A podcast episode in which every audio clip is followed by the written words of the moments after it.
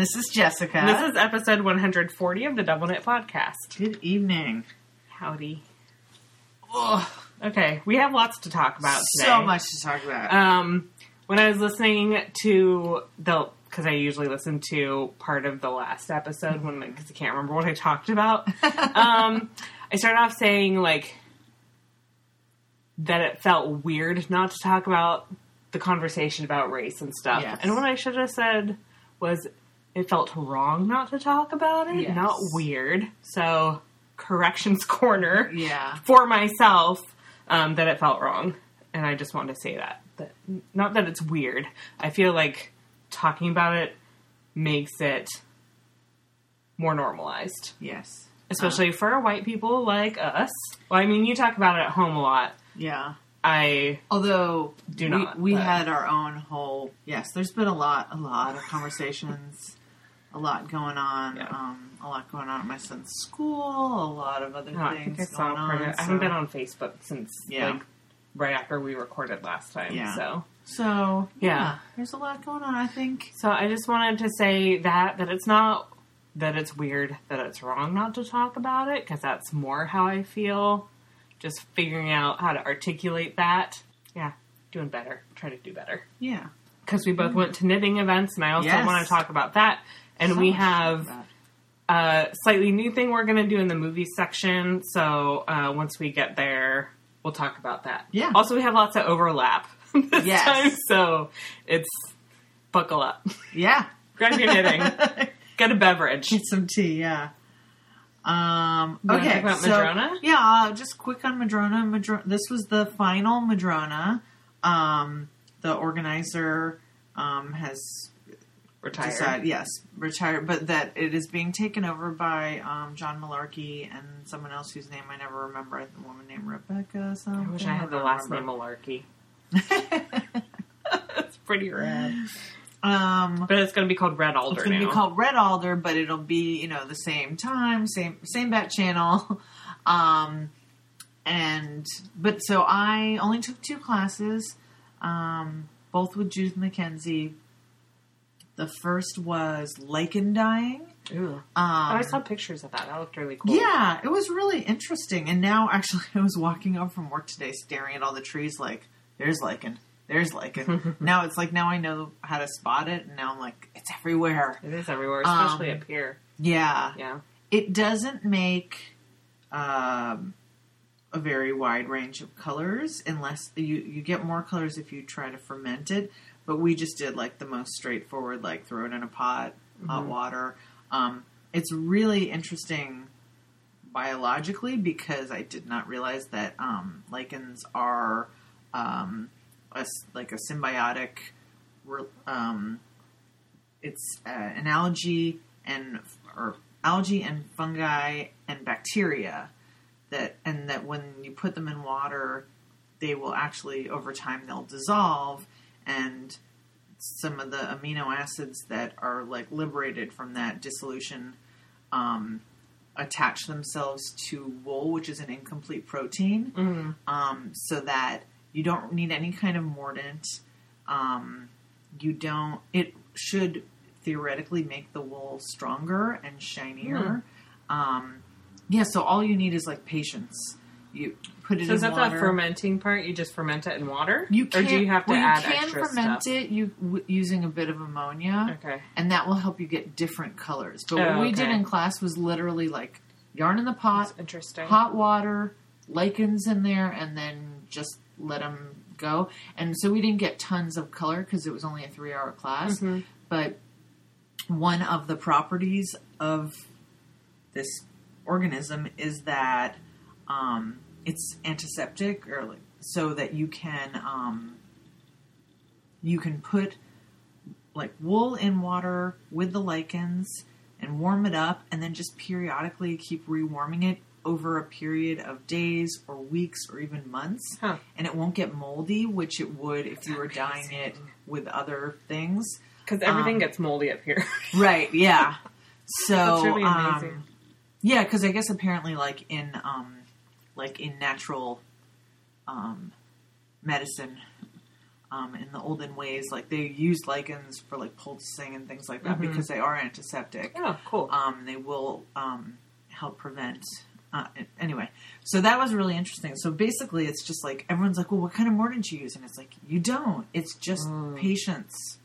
Um, so yeah. Anyway, that was really interesting. It was just a brief kind of introduction to it, but um, uh, I I really enjoyed doing that. I've been wanting to take that class for a long time, and then Judith did a tweed class, which I really wanted to do because Because tweed as- is awesome. some of you may recall I did buy a five pound Oh, bag right. of wool slubs at the Pendleton Mill this uh, this fall, um, thinking like I can use this for tweed yarn, and of course it's enough to make a A- lifetime A supply million of, pounds of.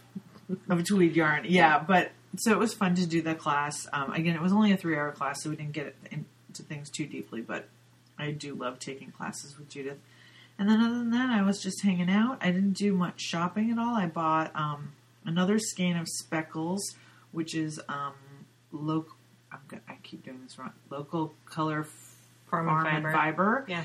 Um, collaboration with Abundant Earth, so that Oh, yeah. um, Emily dyes the fiber and Lydia spins it, and it's a tweed.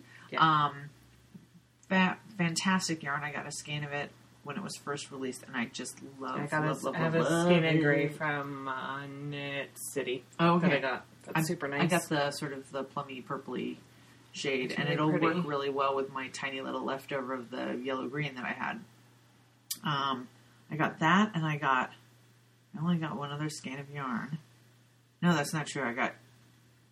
I got a skein of knitted Wit Targhee just because there was one that kept catching my eye, and my friends were needling me to get it. And then peer pressure. I know. And I got a little bit of spinning fiber from Homestead Hobbies because I pulled out spinning fiber to bring with me, and then I left it on my in my dining room. I feel like I got one other. How can I forget this already? One other skein of yarn, but I've already forgotten. Like, brain, brain just doesn't work very It's well. It's fine. It's evening. Yeah. Um, Just thinking about last time we recorded, and I was like, yeah, I couldn't. anyway, so yeah, not not a ton of shopping for me. Um, I am definitely. I'll take care of that. Yeah. So then you Oh, went yeah. to Stitches I went West. to Stitches and- West, and I spent so much money. We yeah, I mean, I mainly went to hang out with my sister. She did have classes on Friday, which is like the full day I was there. So I hung out with people from my knitting retreat. Another friend named Monica. Hi, Monica. I'm not sure if she listens. Um, and then I met her friend Tally, who was super nice and laughed at my dumb jokes, and uh, Tamara. And then I just like ran into like pretty much everyone from my retreat. It felt Yeah. like it was really nice. Um, and everything I bought except for the Canon hand dyes, I've never used any. Well, in the neighborhood fiber company, which I'm knitting right now, um, it's all brand new to Oh, me cool. and most of it is non superwash, and I was so stoked because I think that's um that's like a new trend. I was talking to Elizabeth about it that non superwash is on the rise, and Yep. it makes me happy. So, um, Farmer's Daughter Fibers was there. Here, Yeah. it's right here. Let's see. This is Ooh. Pishkin DK and Paul Newman, which is like a tonal gray. Mm-hmm. Um, Pretty. it's like it says the fight whatever fiber it is on there. Rambouillet? Rambouillet. Yeah, Rambouillet. Pretty. And then um, Love that. the other thing I'm super excited to knit is Biche a Bouche, um, the Petit Lamb's Wool, which is a fingering weight two ply. It's like spun in milled in Scotland, I think, and it's just like heathered colors, like dark gray dyed, and I got a burgundy color. Is it? uh, When I saw it, I thought, "Oh, she got that before." Because I was thinking it's very similar to something that you got recently in like a mustardy color and knit a, to- a sweater out of. Possibly. Right? no, am I making that? up? Anyway, Uh, I don't know. It's just like a two ply fingering weight, which Yeah. is that's not super wash. So, but it's 270. I want to say it's 270 yards per 50 gram skein, uh-huh. and it's actually reasonably priced. I think it was twelve dollars, which is pretty good. yeah. Um, so those are like the two main things I'm super excited about. I pretty much put everything away. um, I got some at Ritual Dye Works, which I Oh haven't yeah. Like you know mohair was everywhere because that's the new th- one of the new things. So I got a skein of her Oh okay. mohair and then the sock yarn that goes with it. Matching. Are you gonna knit them together? Yeah, I'm gonna knit um, Noriko's hat. okay. Ra- Uh, Rako? Ra- no. That's the new one, but there's Oh. another one called Kimber. Oh, Kimber, right? Okay. Yeah. So that's a Noriko Ho. So Cool. she's a local designer. Very Um, pretty. Yeah. And then she had like a series she's coming up with, I think, throughout this year that's like based on your um, astrological sign. So she had like Pisces and another one there. Um, yeah, so I'm curious to see what she's going to do for October because I'm a Libra. see if I like it. Hopefully it's blue. It's my favorite color. Um, yeah, and I'm knitting with Neighborhood Fiber Company, Show Color, and I don't know, you guys. It was just I lost my mind. So it was like Friday. My sister was in class. I was hanging out with people, and I pretty much bought like the Farmer's Daughter and the biche Bouche. I'll say bitches and booches, which is how, what I say. um, just whisper it quietly. Um, like Bam Bam because their booths were right next to each other. Uh, and the neighborhood fiber company. But then we went back Saturday morning because my flight wasn't till four thirty, and uh, went to like part of the podcaster meetup, and I spent more money. White Birch was there. And yeah, I- she was she her like delivery was late to Madrona, so her booth was Oh. empty for the first day. But then Yeah. she had stuff, and I was so tempted, but um, but I still haven't knit the skein I bought from her last year. Yeah, so I haven't. figured, I haven't like, knit her yarn, so Okay. but it's been like about five year, five, yeah, five or six years since I uh, went to Stitches. I want to say Oh, five. cool. So there was a lot of stuff that wasn't there the last time I went. Also, I noticed that the show was way more diverse this year, and I didn't go last year, so I can't say if that's like brand new this year. But it made me really happy, um, just to see like a wider variety of people there and vendors, and it seemed like people. I heard a lot of people talking about like inclusion there. Um, so it's like it's generally it's definitely out there. Um, also, just like the Bay Area is like way more, more diverse. Like Yeah. the show down there is much different than shows up here in general. Uh, but it was crazy busy. Yeah. And you go in there, and then you stumble out like you know four hours later, having spent way too much money and like seeing sunlight. That's weird, but it was great. I had a really good time. Maybe I'll figure out a way to go next year, and since my kid lives Oh yeah, Area now, I could kind of use that as an double excuse. up. It's just hard to get like two weekends in a row off or time off of work, like Madrona. And then Yeah. I won't take as much time from Madrona next time. I don't know what. Yeah. Just a thought. it was really fun. Thanks for um, people who recognized my voice and said hi. Hello. um, yeah, it was great. It was a good time, and I'm gonna say it again. I spent way too much money. and Audrey's getting braces in a couple of weeks, Oh, so I should have like reined that in a little bit. So, I'm gonna be on a yarn diet for a little. I think it'll be okay. Yeah. What are you knitting? What is Um, this? this is I'm knitting Rock and Rose, which I started uh, in July for my summer travel knitting, Mhm. and then realized that I had made a terrible choice because it requires four skeins of yarn, Oh, right. And it was just a. I mean, even though the knitting is simple, it was just a bad plan. Mhm. And then I kept sticking it in a bag, and then I'd pull it out like a month later and go, "Where am I?" And then I'd spend like an hour trying to figure out what I was doing, and then stick it back in the bag, and then the next time I would pull it out weeks later. Anyway, so I've been so I've been knitting on it a little more consistently now, and I've uh, I've, I've literally turned a corner on it. It's um, it's a chevron four color stripe by Martina Behm. Um, and again, like the knitting itself is simple, simple, simple. I just it's there's a lot of knitting. Um, there's a lot of ends 'Cause it's garter stitch, right? Yeah, it's just garter. Um, This green it's super nice. stash It's the bros. green. This is remove fingering Oh, from yeah. um, Zilana. This is from uh, the first sock summit. Um, I still have some of that. This is an ancient skin of Koigu, and this is Dream in Color Smooshy from So it's like pre-Ravelry. a sagey green. Um, It's actually in in sunlight. It's a really sick acid green. yeah, because I have. I think I have that color. yeah, kind of a brownie mauve, a burgundy, and then a multi kind of shades of brown and golden color. So not Mhm. my normal color scheme. Um, but yeah, and I, I'm worried I'm going to run out of the Koigu, but eh, we'll see what happens.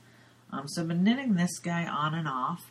Um, knitting a lot of hats. I won't bore you with the details of that, but that's usually my bus knitting. hmm Um, although, like, my most days I catch um, an express bus, so I'm only on the bus for ten minutes. So, like that, some days I'm It's just like a like, round is it even worth pulling the knitting out? Right. Like by the time you sit down and take your gloves off. um, let's see, but I knit uh, Zaggy by Ambah O'Brien. And I knit that in a skein of merino cashmere from Fly Design that I got at Madrona a couple years ago.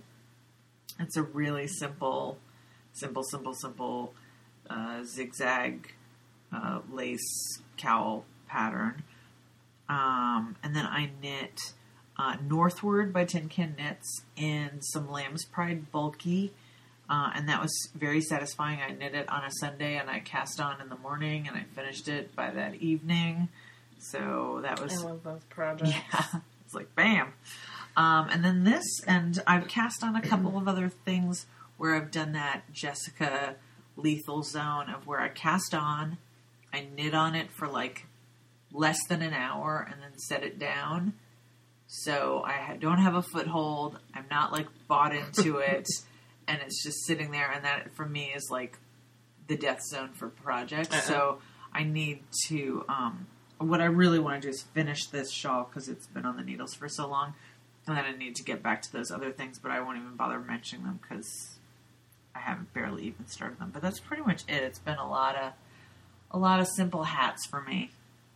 How about you? So much. Uh, I was knitting on some pineapple yarn socks. They had like kind of a stripe. They were really Oh, bright yeah, yeah. colors. I finished those, but I was pretty close to that. I knit a tube and then cut it in half and did afterthought toes and heels um, in a contrast color. And um, I knit the Playdate cardigan by um, Tin Can Knits. The first few sizes take less than one skein of sock yarn, um, and that's in a super awesome green color. We had a visitor. She's off to bed. Okay. Super bright green color um, from, I'm not going to even talk about the yarn because it's discontinued. Oh. But uh, I finally sewed down the pocket. It took me a month. Sewed down the po- the little baby pockets because babies need pockets. right. And With their wallet and Yeah, their driver's you know. license. All that good stuff. Uh, Smokes. mhm. Baby smokes. Baby smokes. And keys. sewed on the buttons because that's what we need is babies driving. Yes. Oh gosh. Um, and that's really fun. It's just a simple stockinette cardigan with, you know, a V-neck. It's like a little boyfriend baby cardigan. It's super cute. um, and that's a pay pattern, and it's part of an ebook. I just bought the whole ebook because I'm going to make a ton of stuff for my sister in law from it. It's like Oh, baby leggings and a blanket and a hat and a little vest and socks. Yeah, it's everything's super cute. Oh. Um, and and at Featherland by Goodwin Johnson, which is a color work hat, and I used yarn that I naturally dyed at Emily's Oh yes. uh, natural dye class, and she's actually offering another one or more this summer at her new farm in Puyallup. So this is local color farm and fiber Yeah. again. Uh, and I highly re- recommend her classes, and also she'll do a sliding scale based on what you can afford. So if you're in the area but you're on a fixed income, I would go ahead and just email her and ask Yeah. like what it would cost. Um, she's an awesome person, and we talk about her like every episode. I know. But she's like the patron She goes to like the farmer devilment. markets, and she's Yeah. doing a CSA box this year Yes. for veggies or for fiber, Yeah. Um, And flowers too. and flowers too. Yep. Yeah. So uh, you too can learn about natural dyeing. Yeah. It was super fun, even though Andy got stung by a bee. Oh. That's not fun. we were um, harvesting, uh, I think it was Coreopsis, but Mm. we were harvesting something and it was very full of bees. Oh. So she was fine. She's Yeah. not allergic. So, Yeah. um, and that was fun. It's like a simple kind of zigzag pattern, and you use three colors. So mine was gray, light gray, and orange. I think. I don't remember what the dye steps were. Oh my yeah, Suddenly could not produce sound. mm. it's important for this Yes, podcast. it is. it is. And another color work project called Acorn Teeth by Dianna Walla. Um, and I bought that pattern at Knit Fit, like when she had a booth there. So it was like the right. first or second Knit Fit, I think. And they're little fingerless mitts um, in three colors. And they have this really cool braid, and I can't remember what the braid is called, but you, you know, it's like a lateral braid where you knit the two color braid and also the row after at the same time. Oh, okay. Yeah, it's really cool. Um, I want to say the braid starts with a V. like the type of braid it is. Oh. I want to say Visalia, but that's a town in California, so I know that's not, not. it. But it's really cool, and they they're in three sizes, and at the small, they're a little bit snug, but um, I think with wear they'll loosen up a little bit. And uh, I just used yarn left over from my Ashland pullover. oh, cool. So I'll have like matching colored but different Aw. patterned sweater and mitts. Oh, that's so sweet.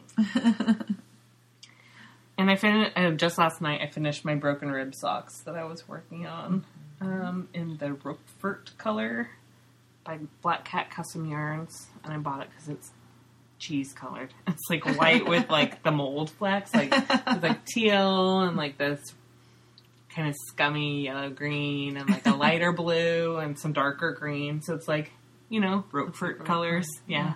That's good. And Cathodin, I think that's how it's said. It's a free pattern by Kelbourne Woolens for Acadia. It's just like a striped, two color striped hat. Oh.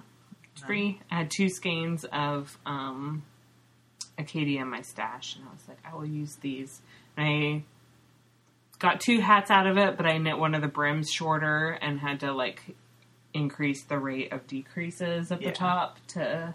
But I used every single last bit of those two skeins. Oh, so. I love doing that. And this the second hat still fits. It's just shorter. Like the crown is shorter than the the first one, which is a little bit slouchy. And the last thing I finished, which I wore to Stitches West on Friday and got tons of compliments on, um, is my tongue tied blouse by Amy Apple. She's Poison Girls.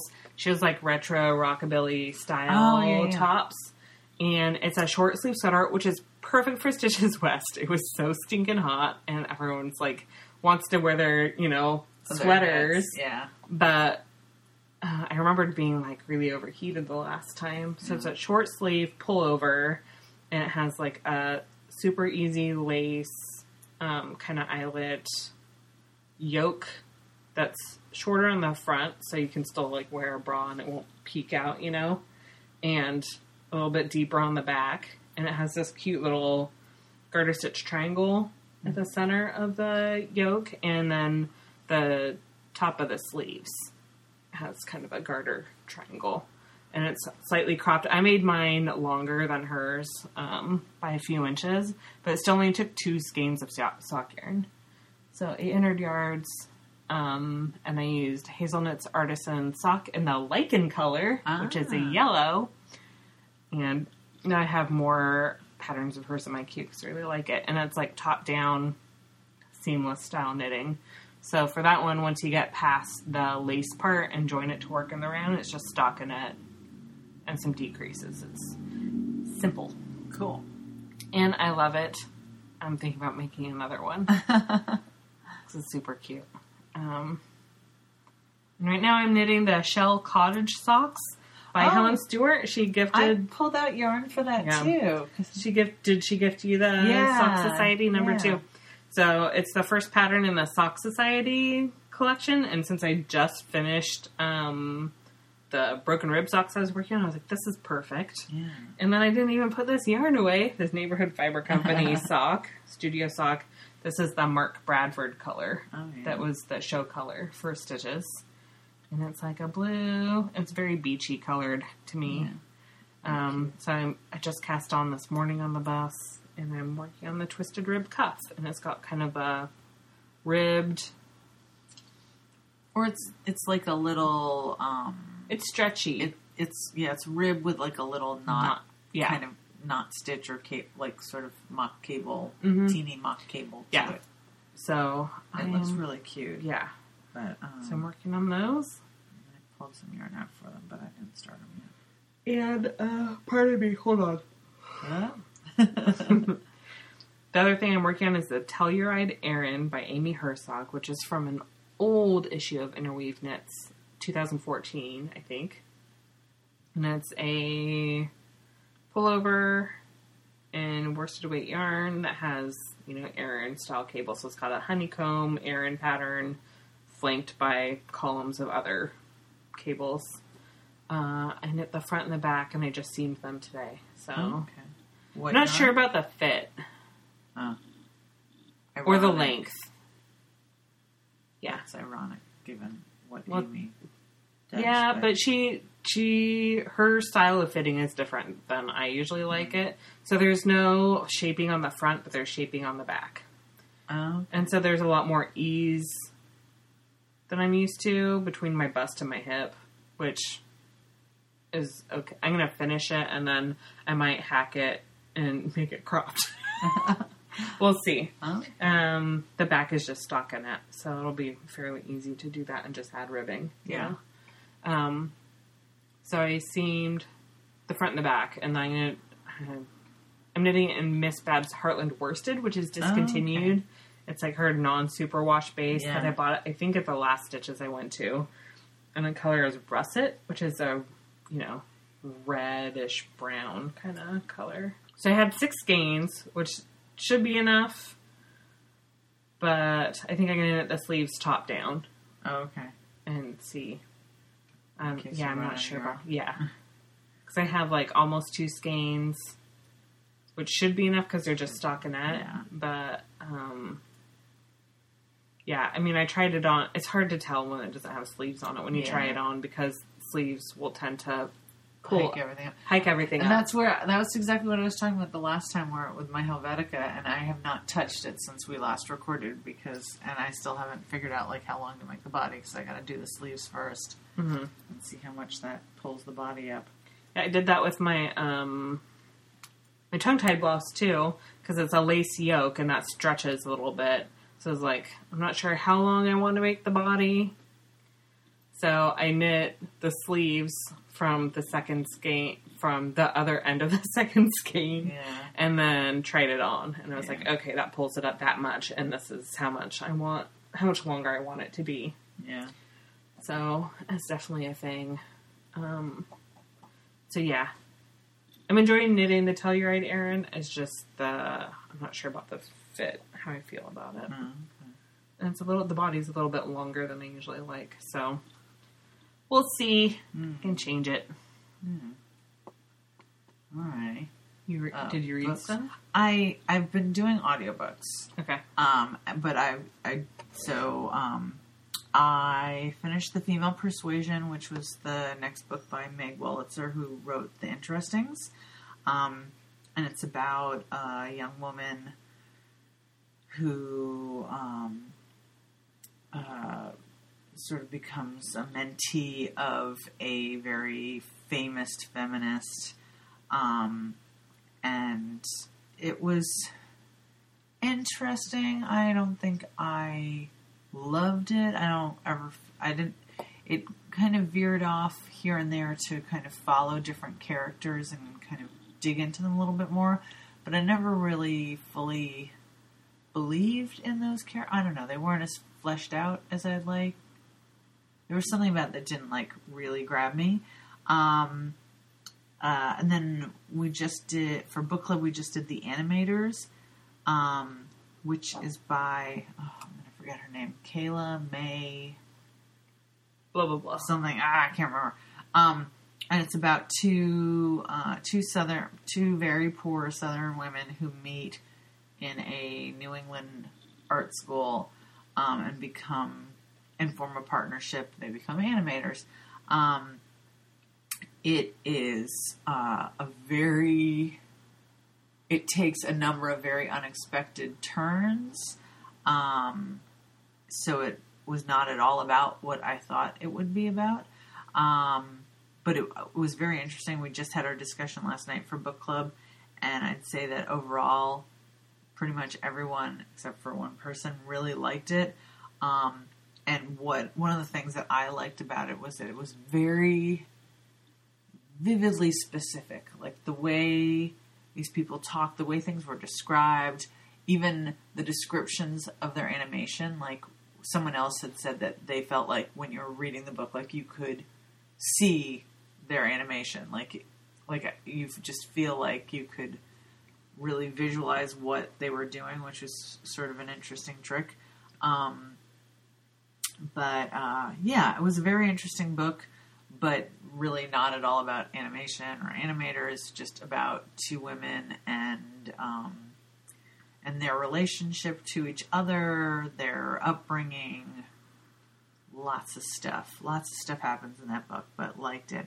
And then I just started a new audiobook. Um, I've been walking a lot lately. Um, I'm trying to like today. I tried to grab a bus on the way home from work, and it was so packed. I was literally like pressed against the windshield of the Mhm. bus, and I just and someone was trying to get off, and they like hooked my backpack and practically dragged me off. And I was like, Yeah. you know what? I'm gonna walk Yeah. got off. So I've been doing a lot of walking, and, well, and that's given me a lot of time to listen to audiobooks. So I'd recently started. I'm already like halfway through it. A book called Mr. Flood's Last Resort, um, and it is. I still. It's like I'm halfway through it. I still don't quite know what it is yet.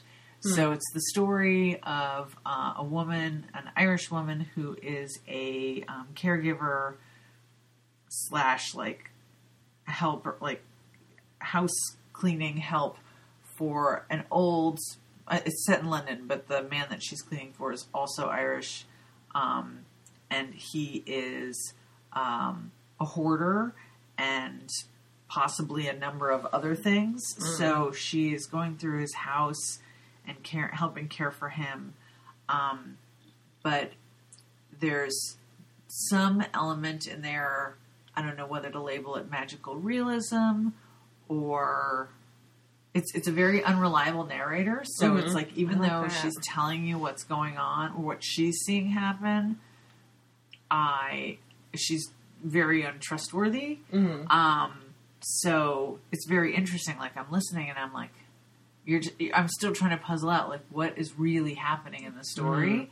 Um, but it is. It's funny and um, kind of twisted and and interesting so far. So I've been enjoying it. Um, it's been a good walking companion. Um, yeah, I think those were the three. Cool. What'd you read? I finished White Fragility by Robin DiAngelo, and I was like, I think last time I said, I hope she gives some concrete advice on how to like. She has, excellent advice on how to apologize when you said something wrong. When people, someone's like, you said this and it was wrong, like you you said something racist, you did something that was racist or whatever. She has a very concrete way, like this is how you should go through that process and like it's i feel like it's the same thing that you should do before you comment on a post that makes you angry or insert emotion Yeah. is stop and think about why you're feeling that way what exactly about it is wrong or bothering you or whatever like go through a process take some time and then if you're still feeling well in the case of an apology you need to apologize but like and then make the comment right? Yeah. Like process it and then do the apology. Like really think about like what it is that the person told you was wrong and make sure you understand that. And not from like a place of defensiveness. Yeah. So that was excellent. Also, encourage everyone to look up the good bad binary because it was really eye opening for me. Um, and how we, how I'm saying we, like how white people think about racism. And a lot of that is because of um,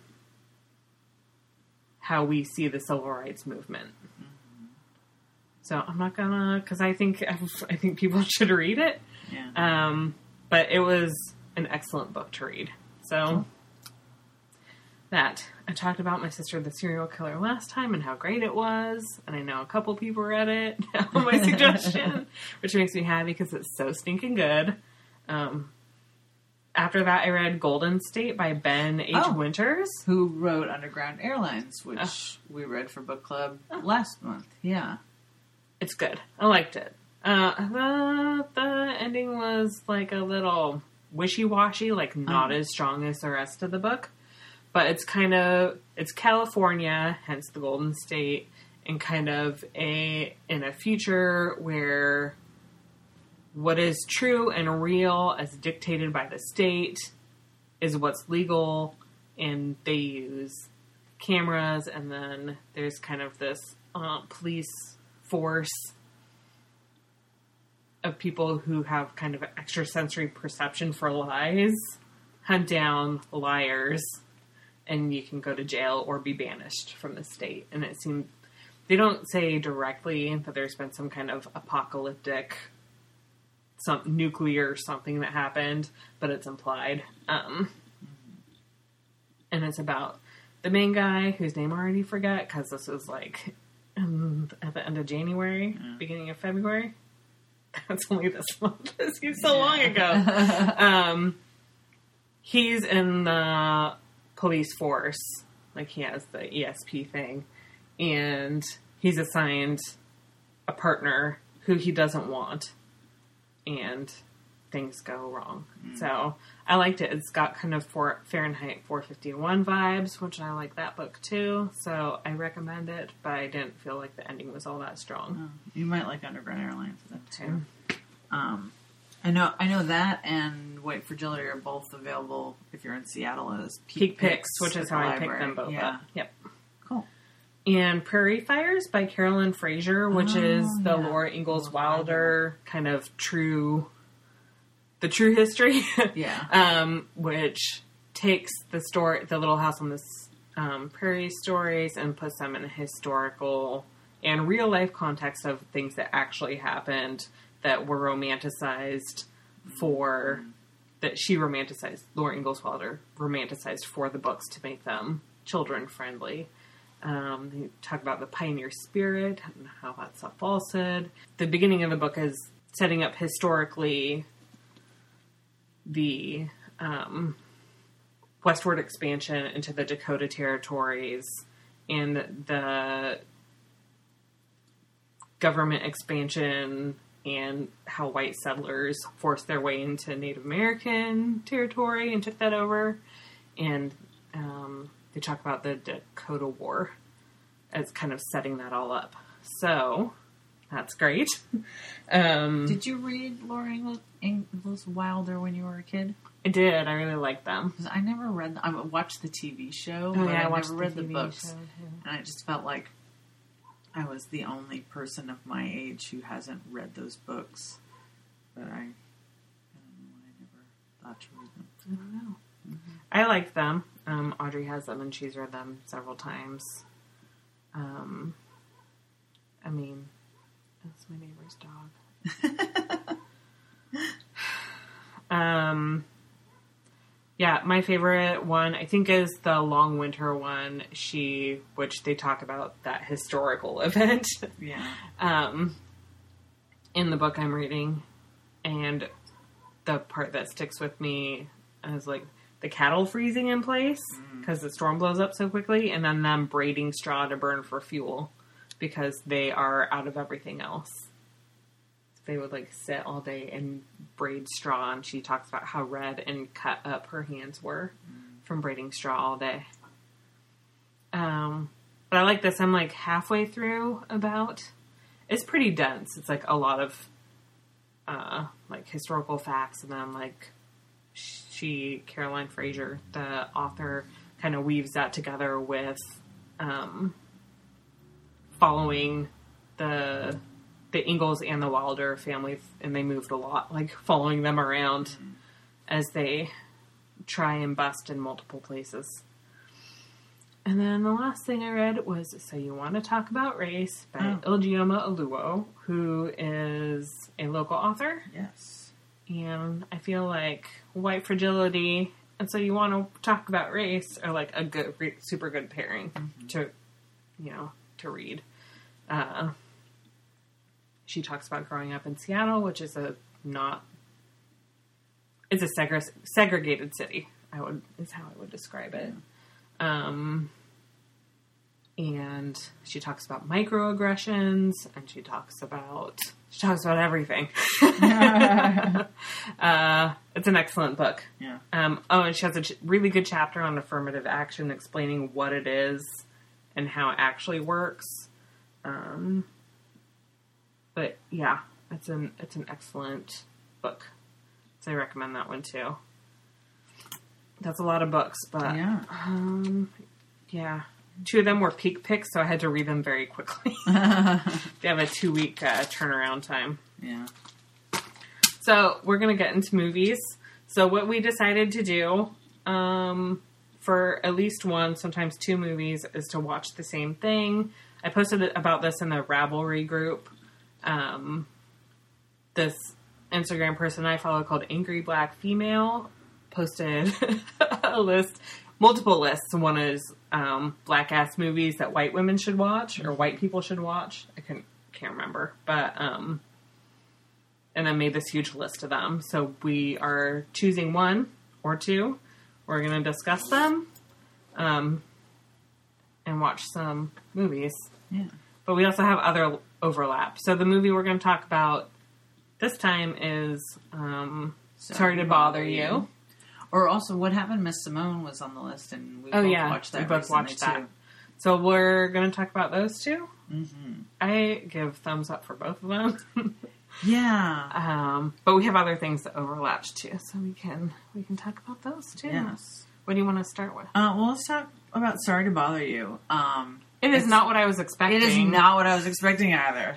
so let's so just groundwork. I don't want to give away too much of it, but it is um, sort of speculative fiction. It's this alternative modern day Oakland. hmm Um, your main character, um, Lakeith, um, what's his last name? Stanfield. Yeah, Stanfield. He's, also in Get Atlanta- Out. Oh, he's in Atlanta too. He's Yeah. great in Atlanta. He's also in Get Out, which we were going to talk Oh, about. okay. We're going to keep haven't from watched it yet, but we're going to keep it for next Yes. time.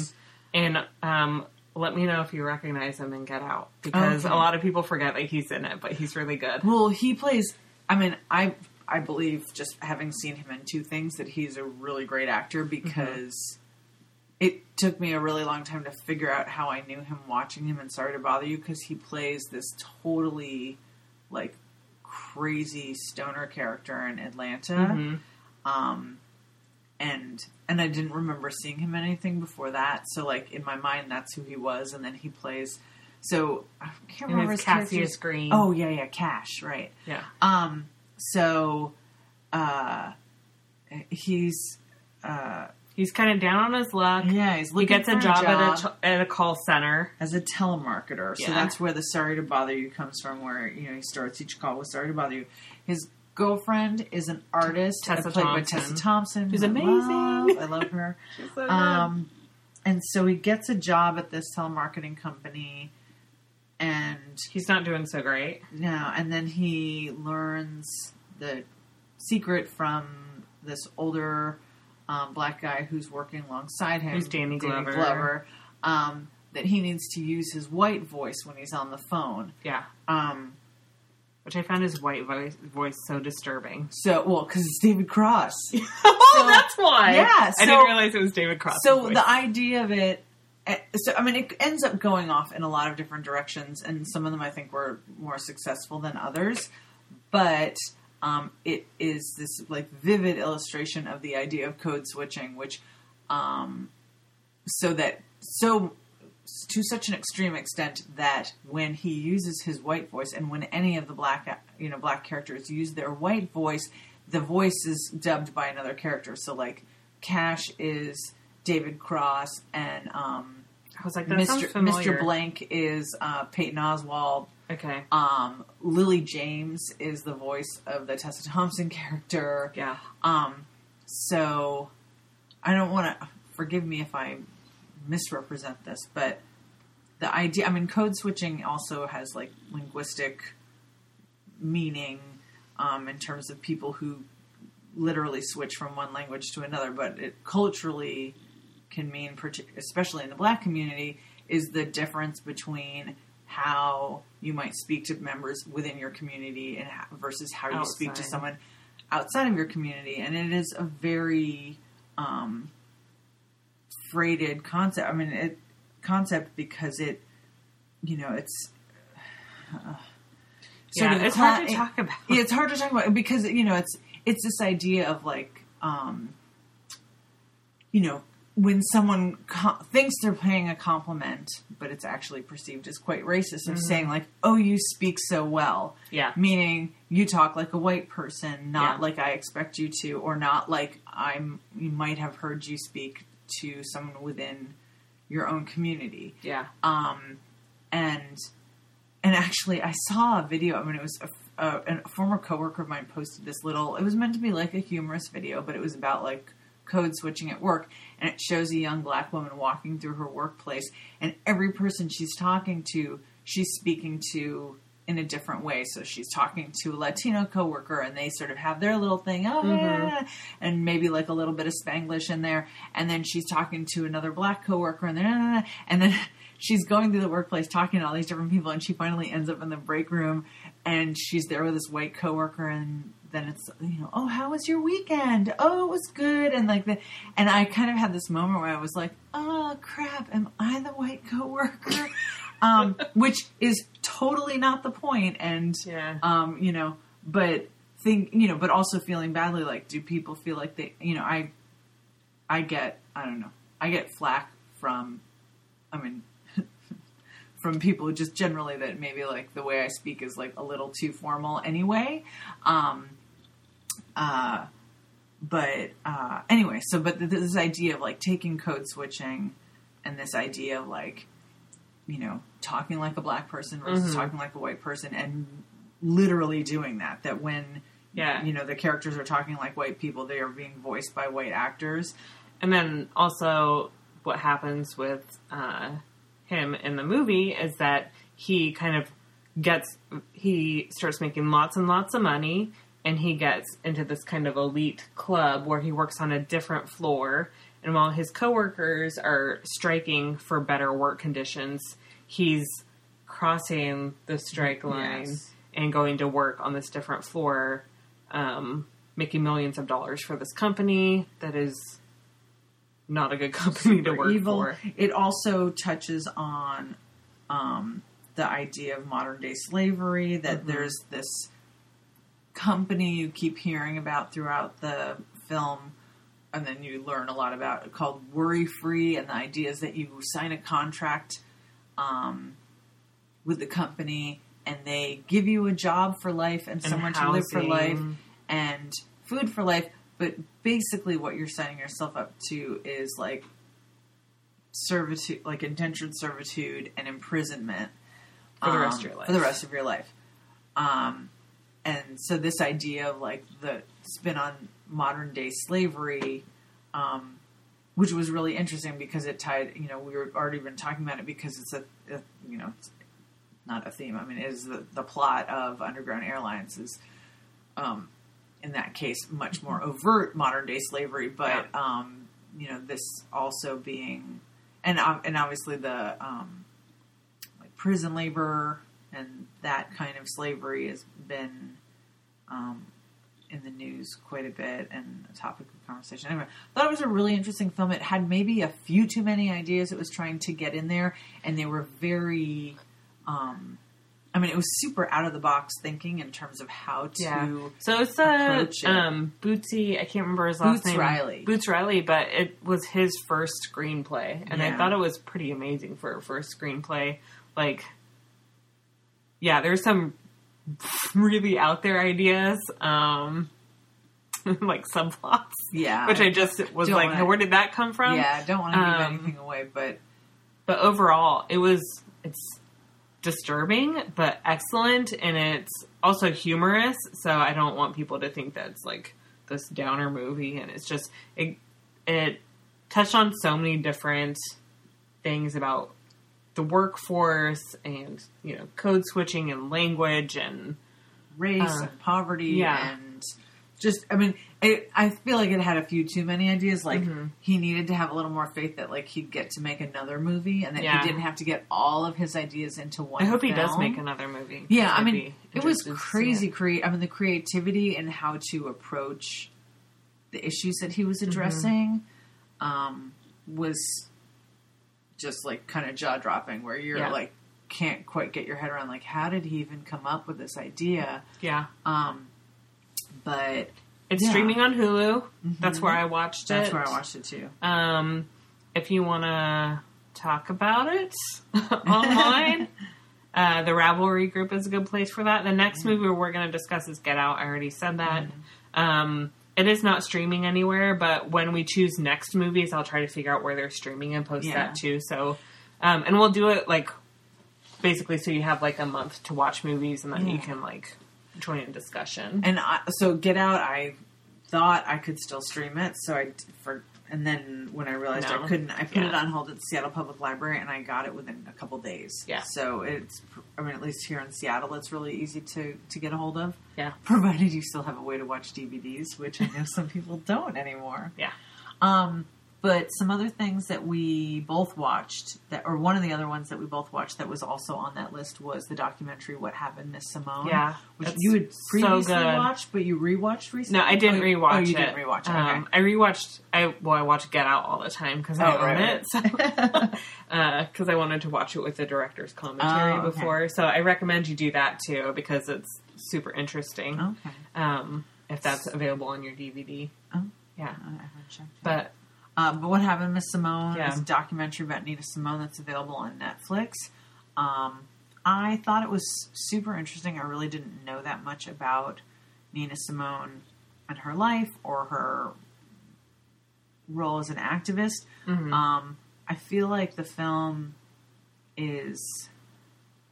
Uh, I mean, it's a very comp. I mean, she's a very complicated person. So even um, the person you're getting the most information from over the course of the film is her daughter, Mhm. and even her daughter clearly has an extremely conflicted relationship or memory of her mother yeah, um, that you know her father was abusive to her mother, but then her mother was abusive to her, and um, where you know the lines of respect for her work and her activism, but also her mental Her- illness yeah. and her you know substance abuse and her ab- abuse of so it's a very complex picture of her um, but really interesting. And okay i just you know one of those things where it's like hey this somehow relates to me. Um, just didn't realize that they're talk about how um, they lived in like next door to or in the same neighborhood as malcolm x and his Mhm. family. Um, but they lived in mount vernon new york and i grew up right by there i had no idea that malcolm x lived in mount vernon that's that was like really news to me i was very surprised to hear that yeah, um, anyway, but yeah, so it's a. I mean, it's a really. It's got a lot of great foot, performance footage of her. Yeah. and um, you know, and you've got a lot of. They found a lot of good interview footage with her. Obviously, she's passed away long before they made the film, but um, yeah. I'm a huge Nina Simone fan. Um, I think there's another documentary about her that's not nearly as good. It's older. Um, I read her autobiography, which is um, pretty slim, But even from that, you can tell that there were. I mean, there's a lot of things that were in the documentary that were not in her. I mean, of course, she's writing it. I believe she's the one that wrote it. It's been a while since I read it. Um, that she glosses over, and I think the documentary is as fleshed out, right, as it's anything I've read or um, watched or anything about her. Um, I I didn't know that she was basically living in poverty in France, Yeah. and I knew that she had mental health problems. Yeah. Um, And it's still and it's really Yeah. unclear like the people who like helped her toward the end of her life get back to work like were they doing it for their own benefit were they doing it for her benefit Right. the daughter is very talking about an unreliable narrator like she really i mean you know she's talking about her mother and her mother is a very complicated person um but even she doesn't seem to quite know her own mind about like how she feels about her how she feels about certain events she's it, so it it was interesting but um yeah that's streaming on Netflix. Um, If you like Nina Simone's music, um, I recommend it. I mean, I'll pretty much watch a music documentary about Yeah, anybody. but yeah, it's a really good one. but we have to talk about Oh no. abducted in plain sight Oh no. oh my god like i saw this film it came up like oh you like true crime i'm like yeah sure i like true crime okay click the craziest document i mean the craziest story young woman in idaho in Not, the e- 70s not even a young woman. no she, a, child. a child Because she was in like, the 70s Yeah. who uh, her parents mormon uh, someone else in their church uh, became very good friends with the family and became fixated on the daughter um, clearly was abusing her um, But and also having relations with the father and the mother separately. and the mother um, as part of his grooming and trying to you know get access her. to the daughter Yeah. um, and then eventually ends up abducting her twice and it's the craziest taking her to. Mexico and marrying her because she When was she was 12, 13 or 12, because in 12, yeah. Mexico, and then And then- contacting the fam, the his brother, and Mm-hmm. saying like, you need to go talk to them and tell them that they need to give permission for them to marry once they got back to to the U.S. There's also this like brainwashing alien element to it. That's, just I mean, just so disturbing so so so disturbing yeah. Um So And you know, trigger just- warning for like everything child abuse and but all that stuff. But I think when you watch it, when any sane person watches it, all you think over and over again is what is wrong with these parents? Yeah. What is wrong with these people? What were they doing? How did they I mean, even you know, it's one thing I mean, you know, predators are you know, they they're good at what they do. They manipulate people. It is not a new story of a man, you know, forming a relationship with a parent or parents in order to gain access to children. That is an old story. That is something that predators But do. that they kept but accepting once him they back. knew he was a predator, Yeah. they still kept making And they weren't him. the only ones. People in their community, in their church, were still like, "Oh, this will all blow over. and the guy's fine." brother, Yeah. what the hell? Yeah, He was like, yeah, you know, everybody knew he liked kids. Uh, yeah, I gave him a job. It was like, but the F- there's What? FBI agents because they were, you know, Ugh. looking into him, and they're just like, "What the hell? We don't. We just we couldn't deal with these people. Like every The time we tried to prosecute the guy or get him in jail, they signed affidavits saying that that stuff didn't happen, that she didn't get kidnapped or whatever. It is so crazy. I mean, I think a lot of it has to. I mean, so he was allegedly having sexual relationships with both the parents, Mhm. and I think a lot of it, and they're um, they're Mormon, and I think at least with the father, like a lot of it, it had to, you know, was about like shame or also threats of exposing Yeah. him um, as being gay, and but then the I the mom. I was like, I, it was bizarre. These people are really, really nuts, and I felt so terrible for these poor children. The, Yeah. So it's the girl, and she's got sisters as well, who I mean, thankfully, were not Yeah. abused, but were part of this whole story of abuse. It's Yeah, and part terrible. part of what the abuser was holding over the the girl's head was that if she didn't comply, he would go after the other, the younger sister. right that he would So that was Yeah. another way Ugh. that he was manipulating her. so so horrible, horrible, but also like the story. It was. jaw dropping. I just couldn't believe it. Even the FBI agent Yeah. the FBI agent was like, these, I mean, still now, like Yeah. 30 years later, he can't believe how crazy these people are. Yeah, this were. all happened in the seventies. Oh my God, it was nuts.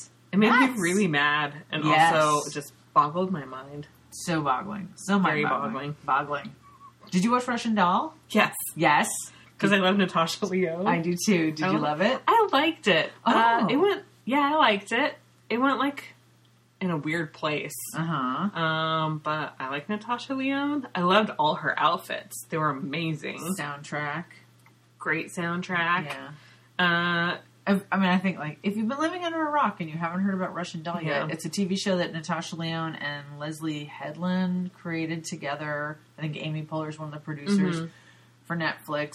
Um, about a, I don't think I'm giving too much away. A woman. It's the eve of her 36th birthday. She's at a party that's being thrown for herself, and she dies.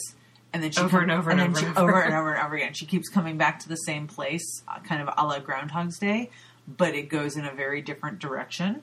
yeah. Um, and it's dark, it's funny, it's Mhm. weird, it's really weird. it's funky. Um, it didn't go where I was expecting it Yeah. to go at all, and I really enjoyed it. What's the the guy's name?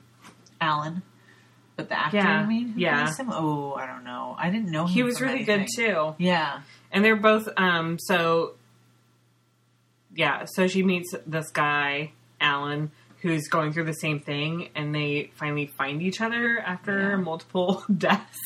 Uh, trying to and they start trying to figure out together what they need to change in order for them not to die again. So Yeah. it's like a team effort. yeah. and he's really good too. He's like Yeah. very straight laced to her kind of crazy, drug artsy, drug fueled um, lifestyle. So it's Yeah, it's really it's good. It's like it takes all these weird turns, and sometimes it's super funny. Sometimes it's really but it got dark really fast. I goes think. dark, but then it can be like really dark, but also really fun. I mean, it's just it's all over the place in a in a good way. I think all together, it's only about three three and a half hours Yeah. of programming because it's yeah short episodes. short episodes. Um, but I really enjoyed that. We both watched "Won't You Be My Neighbor," right? Cried buckets. cried and cried and cried. Mr. Rogers documentary. It's Mhm. available on HBO right now. Mhm. Um, I think even if you didn't, I, I've seen a few people talk about the fact that they watched it and they didn't grow up watching Mr. Rogers, but they still were really touched by it and moved by just what a um, God, I will never say this again, but like what a pure spirit he was. yeah. Like just truly a good person who wanted to do good things for, For kids. for kids and connected with children in this very pure and simple way that um, he didn't see other people doing, and certainly if you watch children's programming today, you won't see them doing No. it now either, except Uh, for his Daniel Tiger, which is part of his legacy. Um, What I really liked were the the interviews with the his the people who were like filming and stuff, and the one guy cusses so that much. That crew guy, the Yeah. one who kept like uh, mooning the like every Mooning time he'd find a camera, yeah. and Take a picture of his butt. butt. But he Um, like curses so much, and it's yeah. just funny to me to think of and he was Mr. like covered in tattoos Yeah. and like but talking about his friendship with Mr. Rogers Yeah. and um yeah, it was just really I mean um it's just really I mean he I, I grew up watching Mr. Rogers. I don't know if you watched it when you were a Yeah. kid, but um just this simple goodness and that he exuded and that he believed in and that he believed in children and that he tried to do so so much yeah, with this platform and um whether it was um, racial inequality or um, being drawn back in to do um, special like little PSAs um, in the wake of 9/11. Mm-hmm. Um, just trying to during uh, um, during the Vietnam War. I mean, just Mhm. all of these things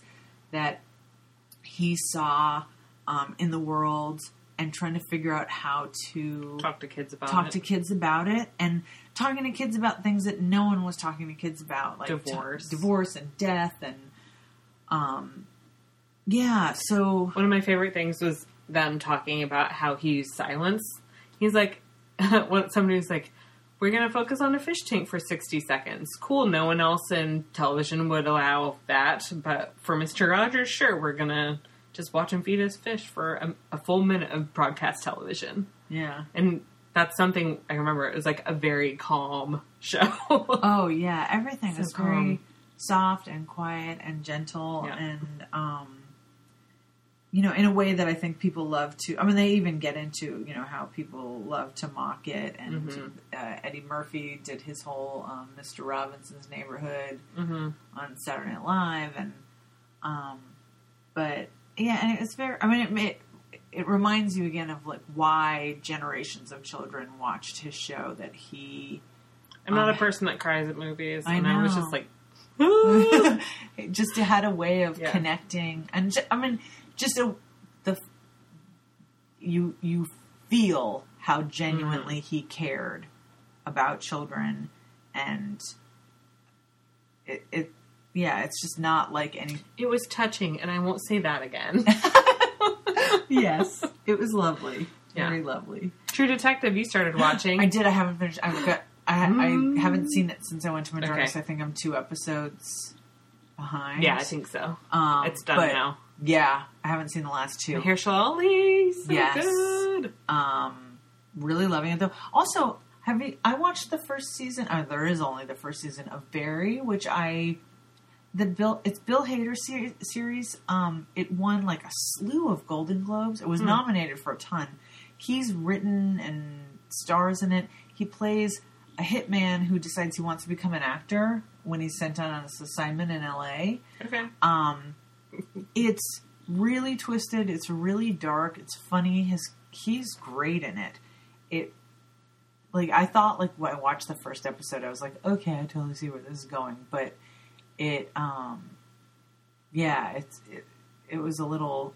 it goes a little darker and a lot funnier than I expected it to. Um, Henry Winkler plays his acting teacher. Um, and anyway, I really, I that one really, I was super impressed. It was like it ended, and I was like, "Where's season two?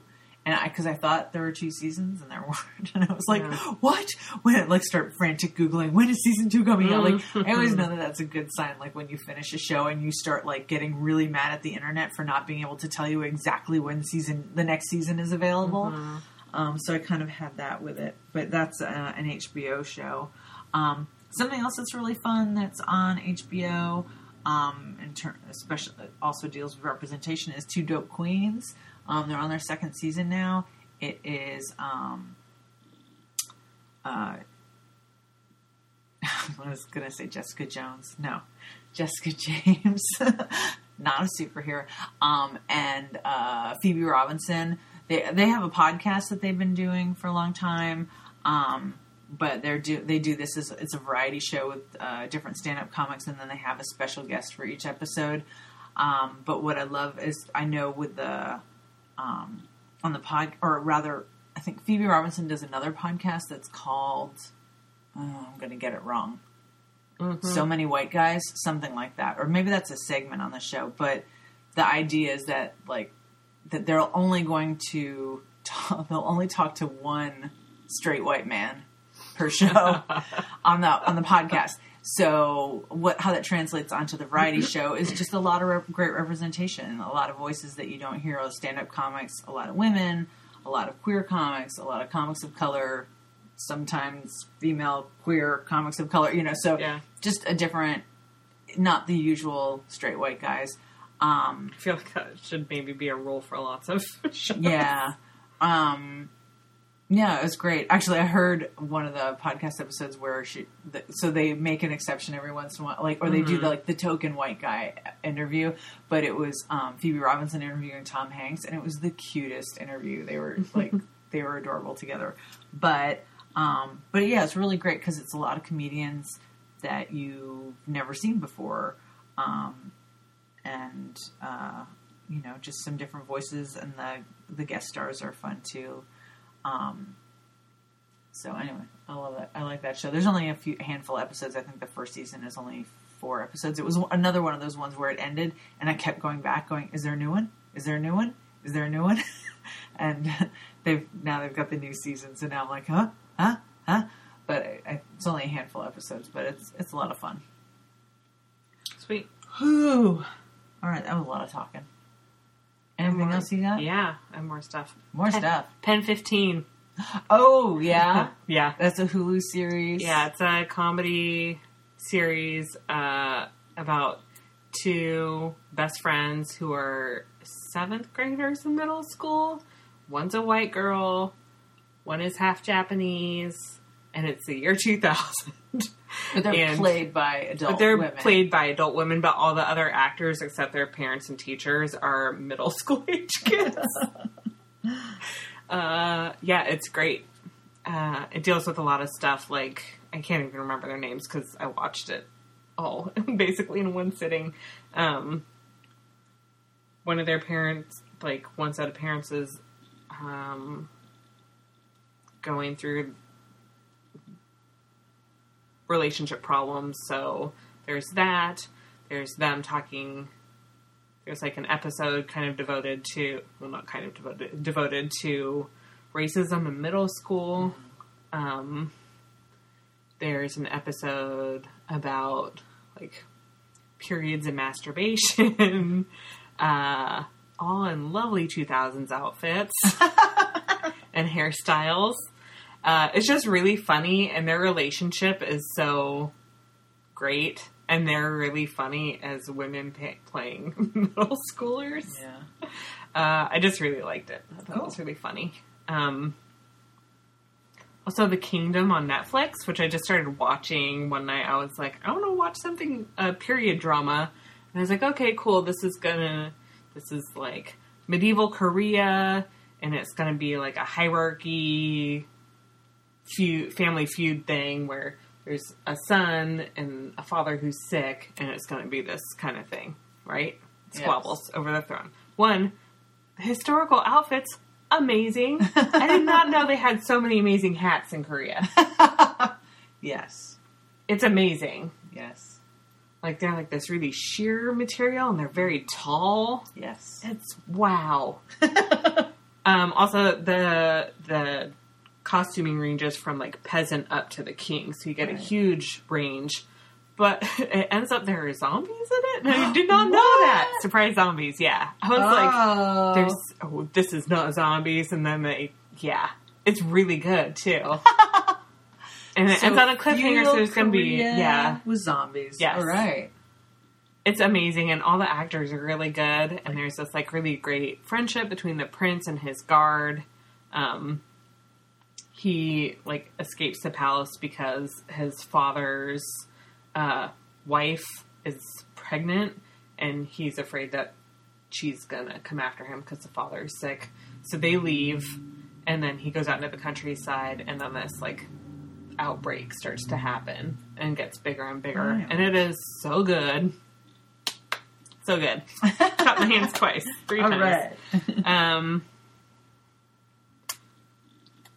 I watched a documentary. I uh, no, this is already kind of long, so I'm just going to say the documentary I watched last night called uh, United Skates, which is a documentary yeah. about roller skating and not just roller skating, but roller skating in the black community, which I didn't know. Like, I know that there are adult nights, but I didn't know that adult night is actually code for like black night. Um, Where did you watch it? uh, HBO. Okay. Yes. Um, and basically every city has their own style of skating. So, like Chicago has ah. JB skating, where they take James Brown songs I guess I knew that. yeah. they like remix it, and then they do their and yeah, when people make their own skates. Which is they have like micro wheels and stuff. It is amazing, and just seeing people perform because it's not just skating; it's like performance art. And look- Aaron has a super soft spot for roller skating. I love roller skating. I thought I was pretty good because I could go backwards and do tur- like simple turns, and these people like. I just my jaw. um, so it talks about the history of roller skating in the black community, and also like different styles, and then um, a lot of you know, there's been a decline in skating rinks Yeah. over the last 20 years, 15, 20 years, um, and how it's impacted the black community, which is really sad because um, a lot of it is skating rinks closing because buildings are on more valuable property Right. because of neighborhoods gentrifying and stuff. Um, yeah, it's so good. You guys, it's so good. Oh, cool. Uh, I recommend it. It's only like an hour and a half long, and you'll learn so much about roller skating and styles of roller skating. um, and I also didn't know that there was a connection to the hip hop community. I guess all over the country they would have hip hop shows there. So you would like people would show up for skate night, they'd stop, and then like Queen Latifah would play Oh, my. like when she was getting started, or like you know before NWA was formed, like they would get up and they would do their thing, and people were mad because they just wanted to skate. um, but it was like also a music venue for hip hop artists. I didn't know. It's amazing. So I just want to plug that because it's so good, yeah. and you'll just be amazed by people's skill at skating and like the skates that they make. They're like this. Um, one of the kids, he has like um, deck shoes, and then he put like these lightweight plates on it and like micro wheels. Or people will skate with them not laced, and then they'll do these tricks where they'll like take one skate off and like lean on one of the skates and skate on the other one underneath a row of people. It's just It's a lot going on. I thought I had seen good roller skating, yeah. and this just Wow. Next level. yeah, it made me so happy too. so Um, oh, one other totally random plug I have. I, uh, if you are like me and you like to watch stuff on Netflix, but you find their search impossible or annoying, or the way the videos autoplay, I can't deal with it. I discovered an app recently. It's you can also it has a web interface too. It's called Reelgood. So reel with two e's, and you tell it what subscription services or what ser- um, streaming services you're a subscriber to. So I'm like HBO, Hulu, Netflix, and it will help you find shows. Or if you've watched, a sh- like if you're like, okay, I've watched Stranger Things season one and two, it'll notify you when season three starts. Or um, it'll make recommendations based on your watching history. Uh, anyway, I have really been liking it because it has allowed me to kind of cut through. Oh, I had one other thing I watched that. sorry, one other thing. I so this episode is I think so this is the long. longest episode. I'm so ever. sorry, but just true genre defining movie that just launched on Netflix on Friday night called Paddleton that stars Ray Romano and Mark Duplass. Love me some Mark Duplass, and uh, I think it's a new genre of film that I would call a mumblecore buddy euthanasia movie. um, it's Duplass and Romano play these two kind of loner loser guys who are best friends and they have their whole routine together. And the Duplass character um, gets a terminal cancer diagnosis, and it is um, funny and um, touching and weird. Um, really quiet, really tiny little movie. I mean, it's like you know ninety minutes or something, but um, it was a definitely a really unique picture of male friendship um, between you know two guys who have no they have no game, they have no bluster, um, and and that their friendship is really the not really their friendship is the central thing to their lives um, and i just feel like um, it, it's your antidote to toxic masculinity. It's just a really um, nice portrayal of two very dysfunctional people who found each other and have formed this relationship. Um, and it's a relationship I feel like I've never really seen before in a movie. Um, so yeah, I thought it was really interesting. I'm glad we could both end on nice, happy things because a lot of times I'm like, here's a list of depressing things I watched. Right, or things Yeah. that we hated. Yeah. Thumbs up for us. This is the longest episode ever. Thank you for listening. You can You find us made at you can find show notes at doubleknit.net or find us on our Ravelry group, Double Knit Podcast Fans. and we'll talk to you soon. Bye. Bye.